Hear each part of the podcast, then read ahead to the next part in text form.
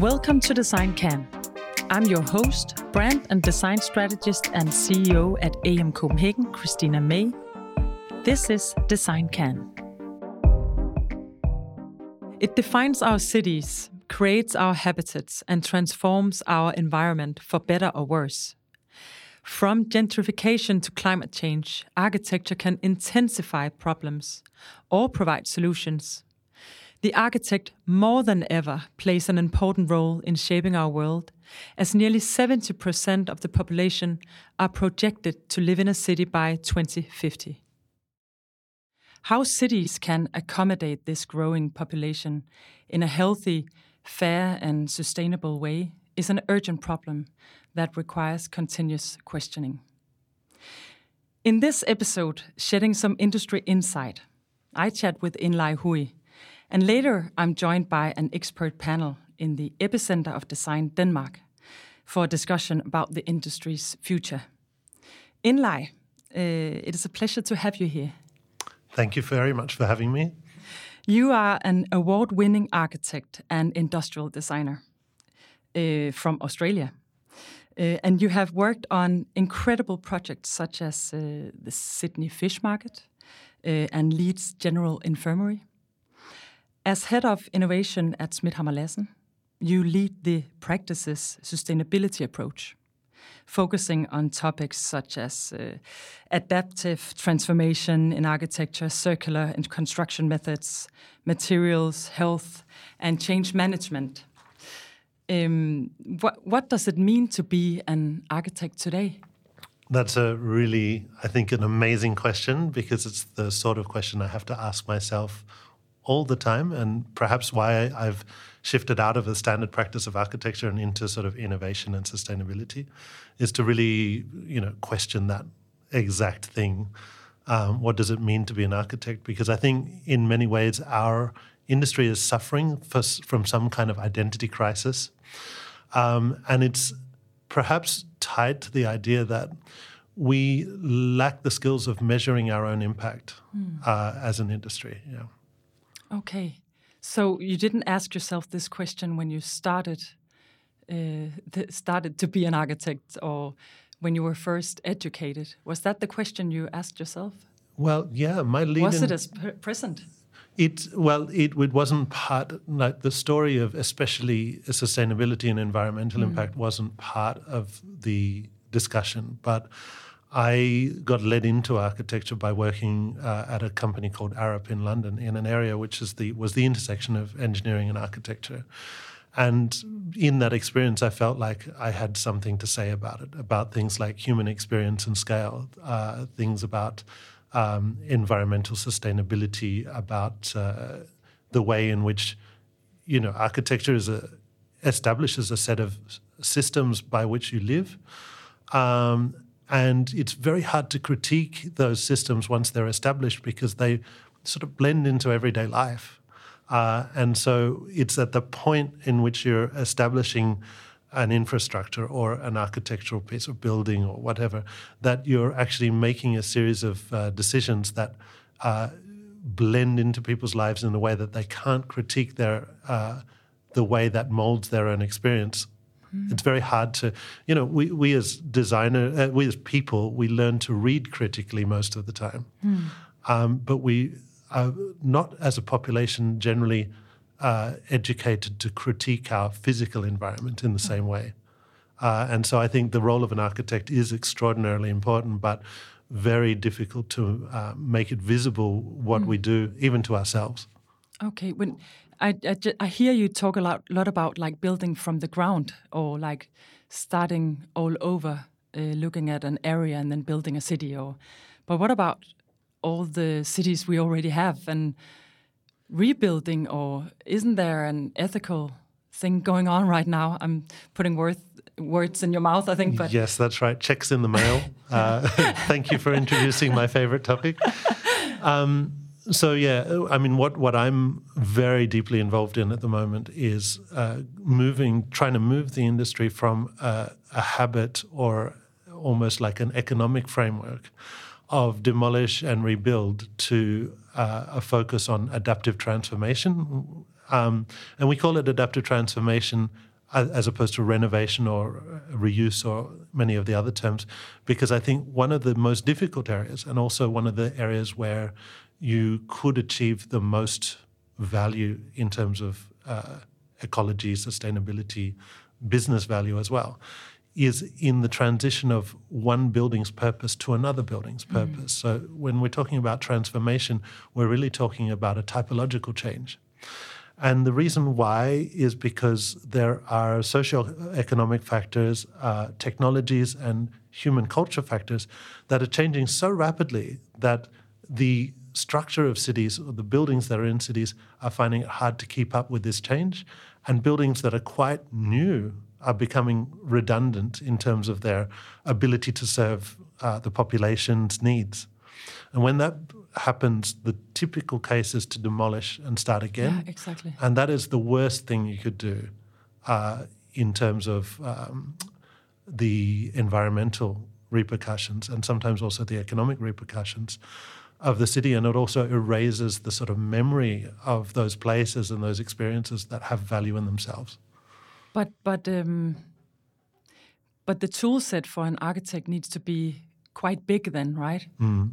Um, not only looking at the future and looking at how to uh, build something new, but also understand what were and how to use that again and how to think it in a in a more intelligent way or use it in in the right way to create the cities we want to live in now. So I think the the skill set or the the tools for an architect are amazingly huge. Also, when we're thinking about new technologies and stuff, it's yeah. it's a lot of things you need to yeah to captivate or understand. Mm-hmm. I think that's precisely right, and I think one of the massive failures of our industry uh, in the way that we're educated as well, and that's architects, engineers, pretty much everybody in the building industry, is that you know traditionally when we've gone through school, we're not educated uh, to be able to handle the nuances of an existing structure.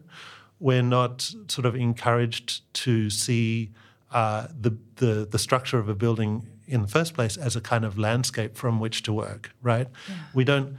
we're not encouraged to leverage uh, our imagination from something that no. exists. We're encouraged, well, at least when I was educated, we were encouraged to consider the whole act of architecture as a kind of tabula rasa, yeah, exactly. where you um, have this grand idea and you execute it without limits. Um, I think that was uh, a, a, period of history in architectural education and engineering education, which was tied to this um, unrealistic surplus mm. uh, that we now know to be kind of even morally corrupt. Do you know? Yeah. Because we have lim- I mean, there was, of course, back in the 60s, there was limits to growth established by, you know, Club of Rome, which looked at the model of the world and saw that, you know, there were limits to the amount that we could exploit the world. Um, that has really come back to sort of haunt us now in what we call the Anthropocene. Um, and now, you know, even new build is becoming a very risky business case because you have geopolitical issues uh, that affect logistics. You have the fact that you know there's a black market for sand uh, because we've mined so there's much. Black black market for sand. Yeah, material commodities are no longer stable uh, because you draw them from such uh, you know distant places in the world. Um, the value uh, of materials is changing rapidly, and it's it's totally unstable. Like the cost of concrete and steel mm. and you know the standard building materials that you used to be able to rely on uh, being stable, they're not stable anymore because you know in many cases nature is coming back yeah. to bite us. Yeah. Yeah. Okay. And then one thing is like the the the overall structure of the education and mm. being an architect like that, but also being uh, like inside an architect, being the creator there's something we need to change there because I think in in all the industries I'm looking into regarding design, it's like if I didn't do it from the ground, it's not mine. It's mm. not my idea, my creation. So there's something about that as well. We need to. I agree. I totally agree. I mean, there's this sort of like habit of architectural education to valorize the this sort of idea that springs from nothing. But in many ways, like if I think about the most creative moments I've ever had or the most fun uh, experiences I've had creating, it's usually by you know, the more constraints you have and the more you can leverage off of existing things, the more you've got to go with, the more material you have to work with. Yeah, and so, it, in some ways, it's to me at least a more creative act Yeah. to imagine the possibilities of what exists, um, because it, it then encourages you to uh, treat that as a material to sort of manipulate the structures, to imagine what could be added or subtracted, or or, or what um, uh, what sort of lifestyles or um, uh, experiences you could have, and you've got something to work from. When you've got a blank slate, then things start to become formulaic, especially in the architecture industry, where uh, when you have a blank slate, you've only got a limited palette of materials to work from because the industry uh, is competing so much Yeah. with each other. Con- contractors and constructors are competing so much against price that they limit the palette that you have to work with. When you start with an existing building or a structure, the palette is already there. So, in some ways, you can get uh, qualities of space that you'd never be able to afford if you were, Yeah. you know, starting from scratch as well. Interesting. So, uh, on that note, what kind of construction methods should we be focusing focusing on and using more of Well, in the future? w- uh, yeah, that's a good question. Like one of the areas that we're really interested in is like treating adaptive transformation as the sort of first step in circularity. So, you know, we, we all know the material circularity story where first you have to reuse and then you adapt and then you recycle and then you, um, then you, you know, if you can't recycle it, you burn it or you throw it away, you recover energy or something like that. And really, I mean, a building is no different. So the first step in circularity is you start with readjusting the space that you already have. And if you can't do that, then you adapt or transform before you start thinking about anything else. And so I think the story of circularity, especially in, in this country, has to really recognize that. Um, and what we're interested in doing is trying to But figure we're out. such a small country. What about looking a little bit more globally? What should we focus on? globally as well. I mean, I think that the story is the same. Okay. It's simply that uh, Denmark is typically considered a thought leader in the Western world, especially in the field of design. Yeah. So, and it has an existing built stock that it finds valuable. We're a role model. Hopefully, in some we ways, yeah. And the the interesting for me is not to uh, renovate or transform just the things that have a historical protection, Mm. but look at all of those boring buildings that are out there and imagine if it was you know transformed how interesting or amazing those experiences or spaces could be because it's the boring buildings Yeah. that are actually most of the buildings Yeah. that have been built over the last you know 50 60 years and those the, those are the ones that are in danger of getting demolished and so uh, our research is really involved very deeply in working out how do you reconfigure the construction process so that you're not just dealing with the old trades of like you know plaster walls and bringing things in in you know concrete and liquid form and stuff like that but trying to use the capacities that we have in modern methods of construction to figure out what can be pre-produced off-site ideally in things like timber because it's great material to pre-produce from and to get that into the building in a way that uh, increases efficiencies and the let's say the knowability of uh, construction so that uh, the risk profile of transformation is brought down. Because if you bring down the risk profile, then more buildings get saved. And on the other hand side, especially with design and architecture, if you can uh, trigger architects to be more creative about what they see when they see an ex- existing building structure, that's the other side of it. And we're working on both simultaneously. Interesting. What do you think? This is a huge question, but what do you think is the greatest challenge your industry is facing? I think our greatest challenge is that we are an industry that deals with um, hard facts and figures and also qualities that are difficult to, to, to describe in numbers, even though it makes a huge difference in terms of like you know, the business case or uh, of you know how how a, a, building works or a design works, um, or what the what the value of that experience is, or how long things last for. Because if people love things, they last longer, right? Mm. Um, and we, are suffering this sort of crisis uh, that is almost imposed upon us, where we have to st- sort of uh, try and demonstrate our value in terms that are non-native to design. And so these I mean, we're also working on that. We're trying to redefine the way that you measure value um, and the way that you define goals, etc. But I think that's one of the bases of, of where we're sort, sort of getting lost in the value equation of the profession. Um, there's many other things, but that, yeah. that's a good start. Okay. Um, and how do you see architecture in the future? I think one of the things is that, you know, in some ways, the skills of an architect are transferable. The the profession has a lot of value in it in terms of the way that it does design or can design, and these skills can be transferred. One of the native problems is the fact that we're called architects, and that we've been separated from engineers, and we've been separated from craftspeople, and we've been separated from contractors, etc.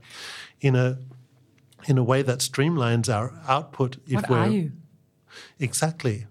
That's designers. a good question. We are. We're, we're designers, and we should be. this siloization of industry is very good at reproducing the same things over and over again, but it's not very good at innovating. No. Because the relationship between one profession and its neighbor profession is, is separated by a series of contracts and pro formas about how we communicate with each other. So the future of architecture is actually more about blending across professions that are not architecture than it is about the, the core aspect of what we consider architecture to be right now. Can you come with an example? Um, I think yes. Let's let's rewind uh, a little bit and go back to before architects existed. Back in Antoni Were Gaudi. they alive before architects? yeah. there was a there was a life before okay, architects, okay. and I mean, you take the example of Antoni Gaudi, and it's interesting because, you know, that that's a, a particular person and historical situation where there was an enormous amount of authorship in design, but there wasn't the distinction between architects and engineers. There was this thing called master builders. When was when was this? Uh, in the 1880s, okay. around then, mm-hmm. or you know, he had lived a long life, but you know, when he was doing the Sagrada Familia, it was in the 1880s. And um, in that case, he was solving engineering uh, like problems uh, using this string catenary strings and stuff like that in the same time as he was dealing with surface, in the same time as he was dealing with craft, um, how bricks stuck together. And it wasn't. I don't believe that most of the time Master Builders was one person uh, it was usually a team of people that had a design intent and had no boundaries between engineering and architecture or craft and building. Uh, uh, these things were bidirectional information flows, so the craftspeople influence the architects as much as the other way around, and or the master builders. And I think we have to get back to a position where um, the people that are involved in the construction or design of a building are feeding information back to each other. Uh, and I think the users uh, or the, the, the audience of, an, of architecture has to be more involved as well. So you've got people like um, Giancarlo De Carlo, a really interesting guy that started looking into participatory design. And neither this sort of master builder approach nor the participatory design approach actually subtracts any authorship from the designers. In fact, if you look at Giancarlo De Carlo's work, it's very definitely his. But it was sort of visioned and carried out with the with, with the understanding of the implicit needs of the people he was serving. And uh, same with Antoni Gaudi, it was always a kind of information flow that was more free than the world of architecture, engineering, and, and construction that we have today. So I think trying to mm, blend those boundaries and, and make those relationships happen in a more fruitful way where information can come from downstream and upstream would be great. And actually, moving a little bit from being an architect superstar and looking at being a designer or a craftsman in a team. Right. That everybody works for the same for the same future and the, the same reason, not for creating your own piece or your Right. own mark and world or Yeah, I mean, it's part of the joy, you know, as an architect, unless you're designing a single family house, you're already in a team. yeah, of course. There's already a, a series of where, where of relationships where you have to construct a, a, a group vision. And so the boundaries between one profession and another are in, insubstantial in that sense anyway. So if it is about creating a group vision, why not sort of create it with more stakeholders that might feed more information into the design process? That's a really good point. Thank you so much. It's Yeah. been a, a pleasure. Same. Thank you. Thank you.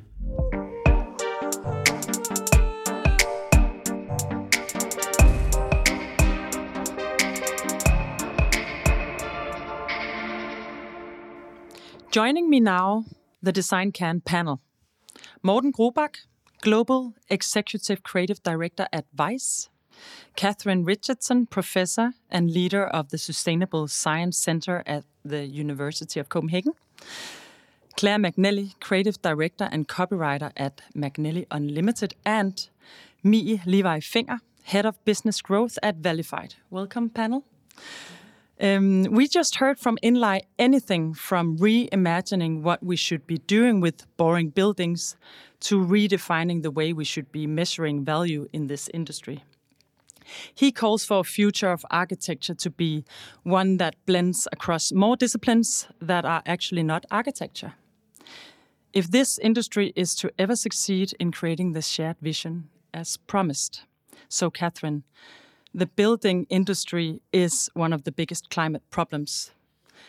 Is blending disciplines part of the solution here? Oh, I think blending disciplines is absolutely a part of the solution because our problem at the moment is that we've been operating in little silos, in little boxes, and we don't think of ourselves in a sys- system, the system we're a part of. And unless we begin to, to, to respect the fact that we're not placed above nature, we are a part of nature, our society isn't going to continue. So we have to start playing with each other to think systemically. And are we ready for that? The question is whether we have the we can afford to wait. We may not be ready, but but um, we're looking around us and we're seeing that the the the Earth's the Earth is our life support system. That is to say, the climate and the biodiversity is is on its way out. And you can see, I mean, you can basically think of climate and biodiversity as being the the natural capital that's paying for our party. And we all know the party can continue even though your bank account is going down. It just can't continue forever. And that's the situation we've brought ourselves into. So we may not be ready, but we have to start learning. Okay.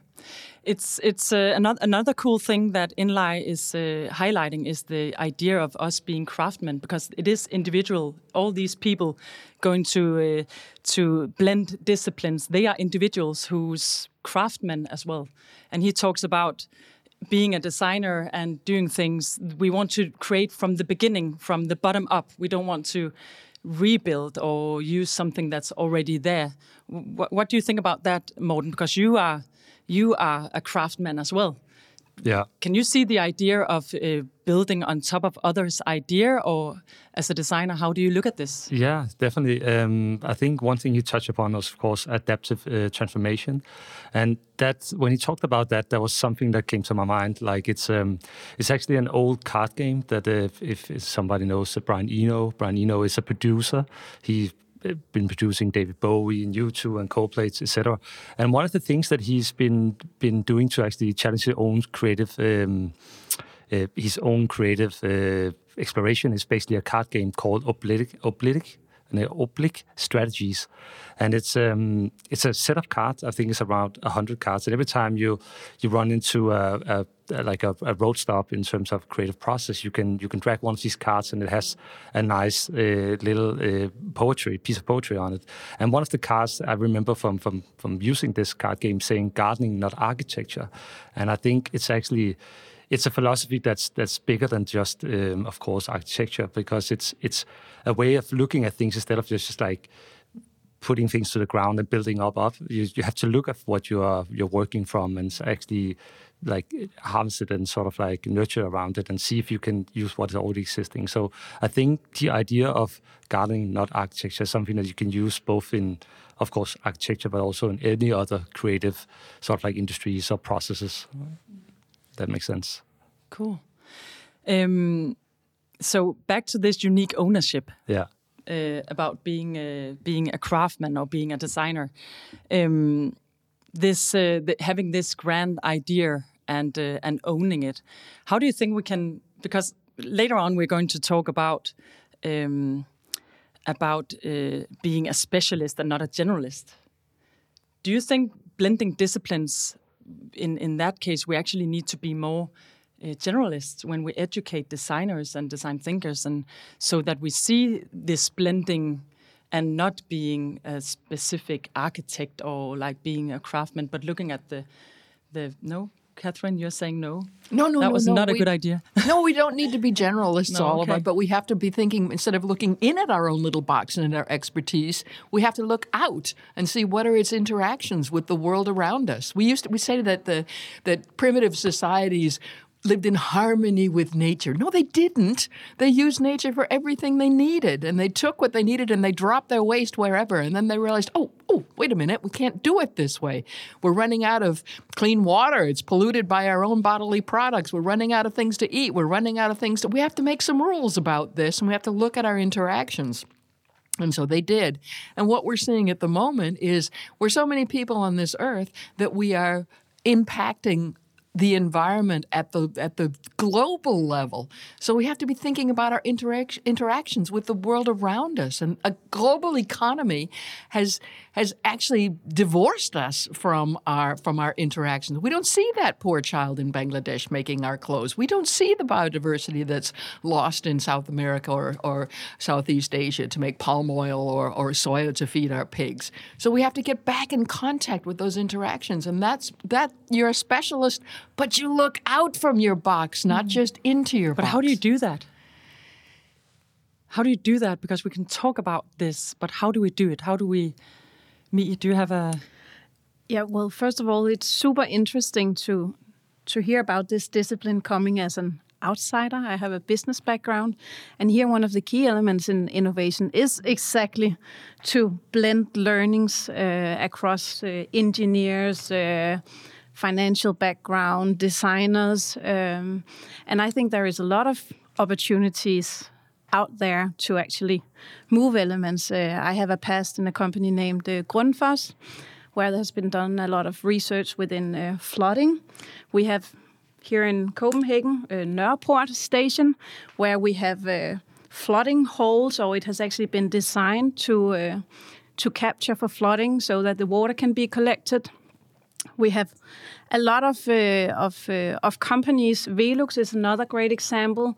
They have a fantastic uh, movie on YouTube named The Indoor Generation, where you really see and get inspired by by various disciplines coming together and uh, and finding new solutions. So, for me, I'm brought up in a in a field where looking out and and bundling uh, special or different uh, competencies is actually the source of uh, innovation. So, so what, what, what, what could the advice be for the architectural industry be then? Is it, is it the architect themselves that needs to uh, look up of that, uh, out of that box, as you say, Katherine, or is it the way we build businesses? Is it the way we we make business ideas, and then the architects are just craftsmen with underneath? Or do you understand? Yeah, so I think it very much relates to. Uh, Enlai Hooi mentioned the human experience, and like when you are in business and you focus on the outcome towards uh, your customers, um, what is the human experience you are designing for, or the societal experience you are designing for?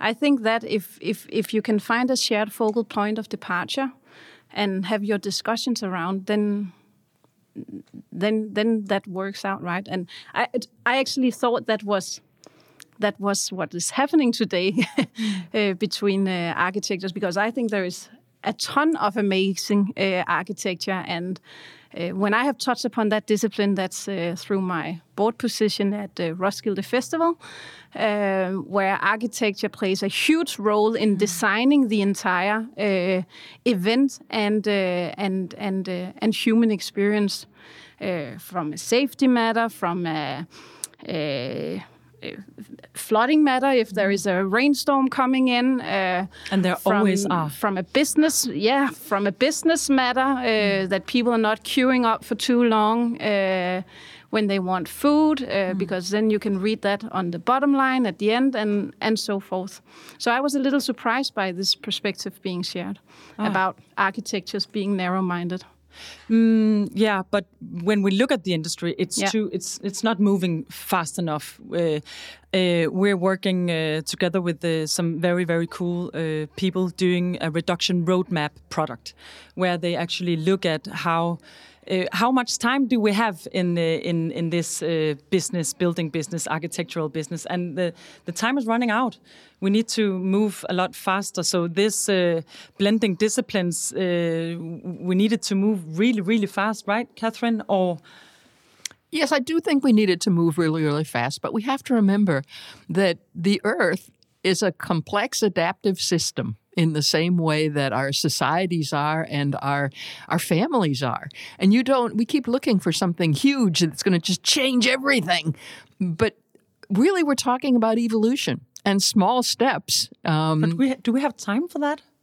Well, well, evolution has created everything we have around us. I think evolution is something we have to learn from nature. This is all about learning from nature. We've divorced ourselves from nature. We need to learn from nature. And what evolution in this case means is doing small steps several places and seeing which ones of them actually are beginning to take us in the direction that we want to go and then maybe dropping ones that didn't and building on the ones that did. We're not going to we keep we keep focusing in society about oh we have to find a solution. Well a solution signals that we finding a solution signals we think we're above nature. And if we just find that little gadget or that little thing then everything will be business as usual. And this is not going to be business as usual. We've lost our innocence. We have to manage our relationship with the world around us. And where better place to learn than from the nature that's been, I mean, it's had like about three and a half billion years to perfect the system that it has. So I'm thinking there's something to be learned there. I think we should also be mindful that it takes time to change, right? In early 19th, Copenhagen was not a place where you wanted to live. You came in, you worked, and then you escaped, right? As as city. Then you sat down, you made a plan. This should be a place for the kids. We want to have higher income people to stay in the cities so that they pay taxes, so that we can develop the cities.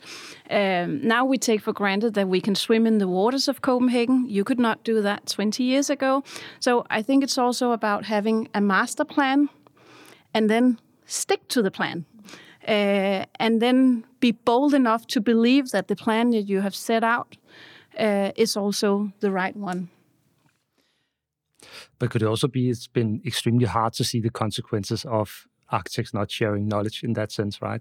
Because you're not really seeing people dying from bad architecture or not sharing knowledge. Where, like, if you look at maybe. healthcare, like if you look at healthcare, like if you uh, have silo like information, like and not getting travel between different uh, hospitals or institutes, like you will see people dying. And that's why we are like, especially the healthcare system is much better at, at, sharing information and knowledge compared to, I guess, the creative industry because we're not seeing it. But I guess with climate change and, and, and everything that's happening now, like saying people are getting flooded, countries are getting flooded at the moment. We're seeing people dying because of like fails of, of actually making that infrastructure.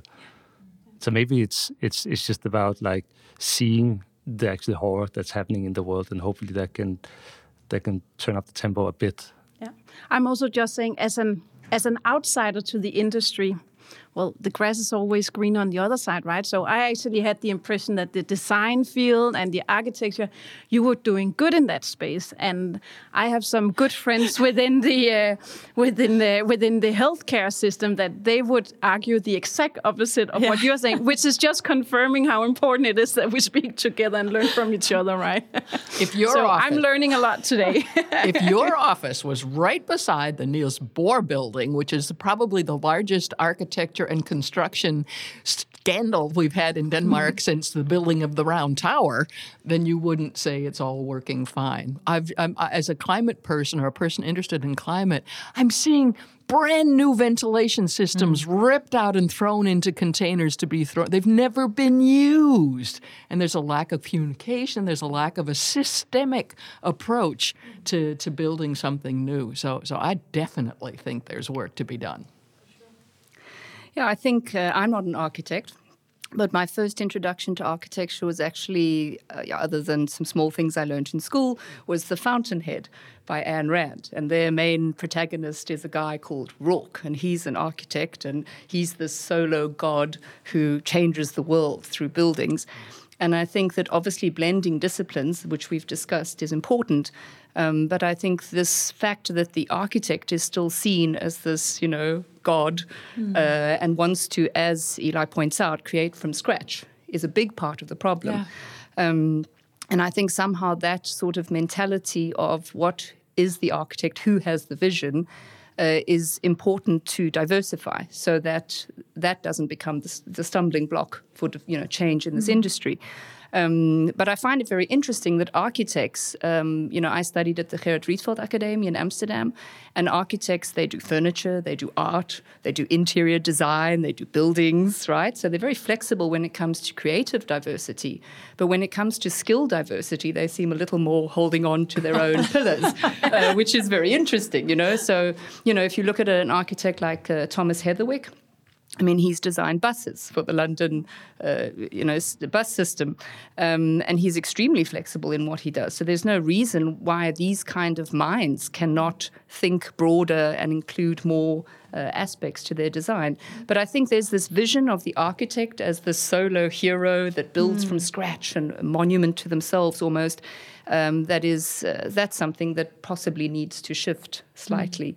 Um, and uh, yeah, so so Thomas Heatherwick, for example, he said we should stop building, thinking of buildings that last for 40 years, and think of buildings that last for a thousand years.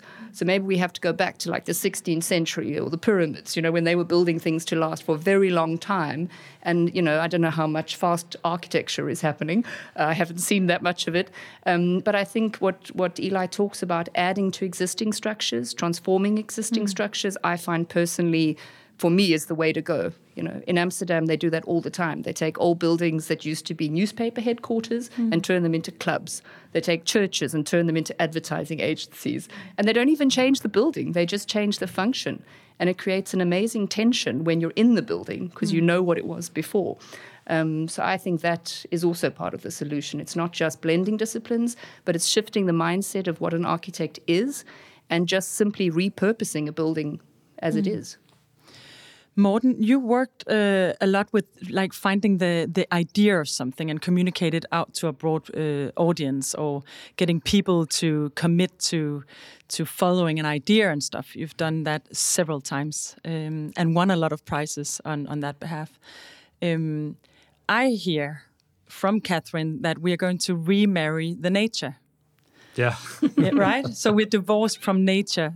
Are there anything in that? Are there any idea in remarrying nature? Is it something that we actually understand? Because that was some of the things Katherine said the first time I met you, Katherine. That was actually this, and that made me think a lot about. It's right there, and we we don't feel like we as humans are nature, and that's a crazy thing. We think that think that we are above it. So, are there an idea there? I think um, the pandemic pretty much got us to fall in love with the with nature again, and I think we we proposed to each other at, at during that time. I think people moved out of the cities. Now? yeah, exactly. I, th I think people, a lot of people moved out of the city and and figured out that you know like the old social contract of actually you know like get a job and being able to afford to live close to where I work is not the dream anymore. You can work remotely and you could you can basically work from anywhere Well, I haven't been to the office for the last three years, so it means that I could basically live in a cabin somewhere. So I think we we got closer to nature during the pandemic. Um, the biggest issue with all of this, and of course communication, is often it only ends up here, mm-hmm. and it mm-hmm. never like in the, in brain. the brain. It mm-hmm. never it never materializes in your hands. So again, we need tools to change things or systematic changes. So, so I think again we all sort of like gotten heated up to to fall in love with nature and understand that that the world can continue as it is uh, has been done for the last couple of decades, but but we still need a lot of tools to actually materialize this change as well. I also think there's quite a big gap between what people say and what people do. Uh, there was a recent article in The Guardian, and it said that the more that sustainability or sustainable changes impact our lifestyles, it was an EU survey, the less people support them. and Denmark was not doing very well. So when it came to, for example, using cars, um, it was like, well, if you had to give up your car or save the planet, it was, you know, the car was winning, um, which was quite surprising. Um, and this is a very recent uh, article. So I think it's very interesting how people all talk about the planet and we want to save it and we need to do something and it's urgent. But then if you ask them to, like, you know, separate their trash, oh, I don't know, I'm a bit busy you know? So it's kind of like i think there's a big gap between what people say they support and what they're actually willing to do. And architecture is you know obviously part of that. Um, so what are they willing to do? I don't know. Will they live in a smaller house? Will they uh, uh, live in a different kind of environment that's not uh, you know ruining the planet? I, I don't know if they will at mm. this point. And how can we change that? I don't know but yeah. You said something there that really triggered me, Claire. Oh, yes. Because you said do you want to save the planet or do you want to drive your car? The point is, this isn't about saving the planet. The planet's going to do very well, thank you very much. It's just a question of whether we will be able to continue to thrive. And I think that's that understanding that we have to somehow communicate or brand or whatever one does in that case. But this is not about saving the planet. It'll mm. be here until it gets fried in about, I can't remember how many thousands of years. It's not an immediate problem. The immediate problem is us. Oh, ouch. Yeah. Um, so we talk about blending disciplines. We talk about um, being better at seeing the the the wider point of view when you are a designer or an architect or or things like that. But one thing Enlai also talked about is that um, how much responsibility lies on an architect. Is it is it also like a, like a, the way that people uh, eat and sleep and live and you know it's it's like a huge assignment to to do architecture. Is it possible for uh, uh, one industry to think that big because it's such a re uh, responsibility that lies on architects if, if, we think like that? Well, yes. I mean, he talks about how so many architects are demolishing and mm. rebuilding or building from scratch. So, yes, I think they have a huge uh, responsibility and insight into that because those buildings will be there for a long time and so they cost a lot. Are we talking about law? Are we talking about saying we're also talking about the economic system. It's mm-hmm. cheaper. It's cheaper to tear mm, the old yes. one down and build a new one, and it shouldn't be that way. Yeah, but should we should we make a law against it? Should it be? It's not okay to tear down a building if it's functional. Should it, should there be like a test of a building and then you can't tear it down if uh, it? I'd love to say law, but we're in Denmark, so I think it's better to say incentive. So give people an incentive. but the point is, you can't do this in it, with technology alone. You can't make the transition with technology alone or behavior alone. It's it's and, and therefore there's no such thing as a sustainable product. I mean, it, they can't be sustainable in their own. It's how we use it. So it's our behavior, it's technology, it's our economic system, and it's our governance. And governance isn't just laws; it's also what we expect from one another. I mean, 20 years ago, people would walk into your house and light a cigarette without even asking. They don't do that today because our expectations to each other are different. Okay, so what what what could a solution be? I know there's no solution, Katherine, but but what what what should we send out to uh, to all these architects and the and the industry? I think again, like like you also mentioned earlier, like there there isn't a solution. It's because it's easy just to like push forward the responsibility on government, but it's on all of us, of course. So um, so I think again, it's it's not the solution. It's thousands of solutions that needs mm. to come in the, in the tail of this conversation. Unfortunately. Yeah, and then I think it's also about speaking into again uh, the human or the societal experience. Uh, Enlai touch upon how do we measure um, how do we measure the industry? And and I think if you could tie the measures closer to the goal you want to obtain. So, I mean, flood avoidance that you can convert directly into a monetary value. Um, uh, asthma, which is highlighted in the movie from Velux, uh, that you can convert di directly into a monetary value, societal value. Uh, if you have an office space that is being refurnished, uh, sick leave, or that people want to show up in the office and not staying away for three years, which is on a lot of people's mind, that's something that is super easy to measure and convert into a a well-being uh, measurement or a financial measurement, and then we start to create this common language because we're watching things from different angles. I think that's part of a solution. no, because he says himself that yeah. not being able to measure is one of the biggest obstacles. Yeah. He says that at the beginning of his talk. So if you look at what happened, for example, with food, when people started talking about the CO2 emissions of eating a potato versus eating rice and started even suggesting putting that on packaging, and Denmark has made a climate friendly menu for people to follow, why can't they do the same with architecture? They can give us climate friendly tools and advice. And they could say, well, if you build your house like this, it will cost this much for the atmosphere or CO2 emissions. If you do it this way, you get 50% less. And he says himself that there are no viable tools at present to completely measure everything. And we can see how I think it did have an impact on food and what people thought about what they were eating. I certainly became more aware. Um, so I think that is definitely one solution that might help.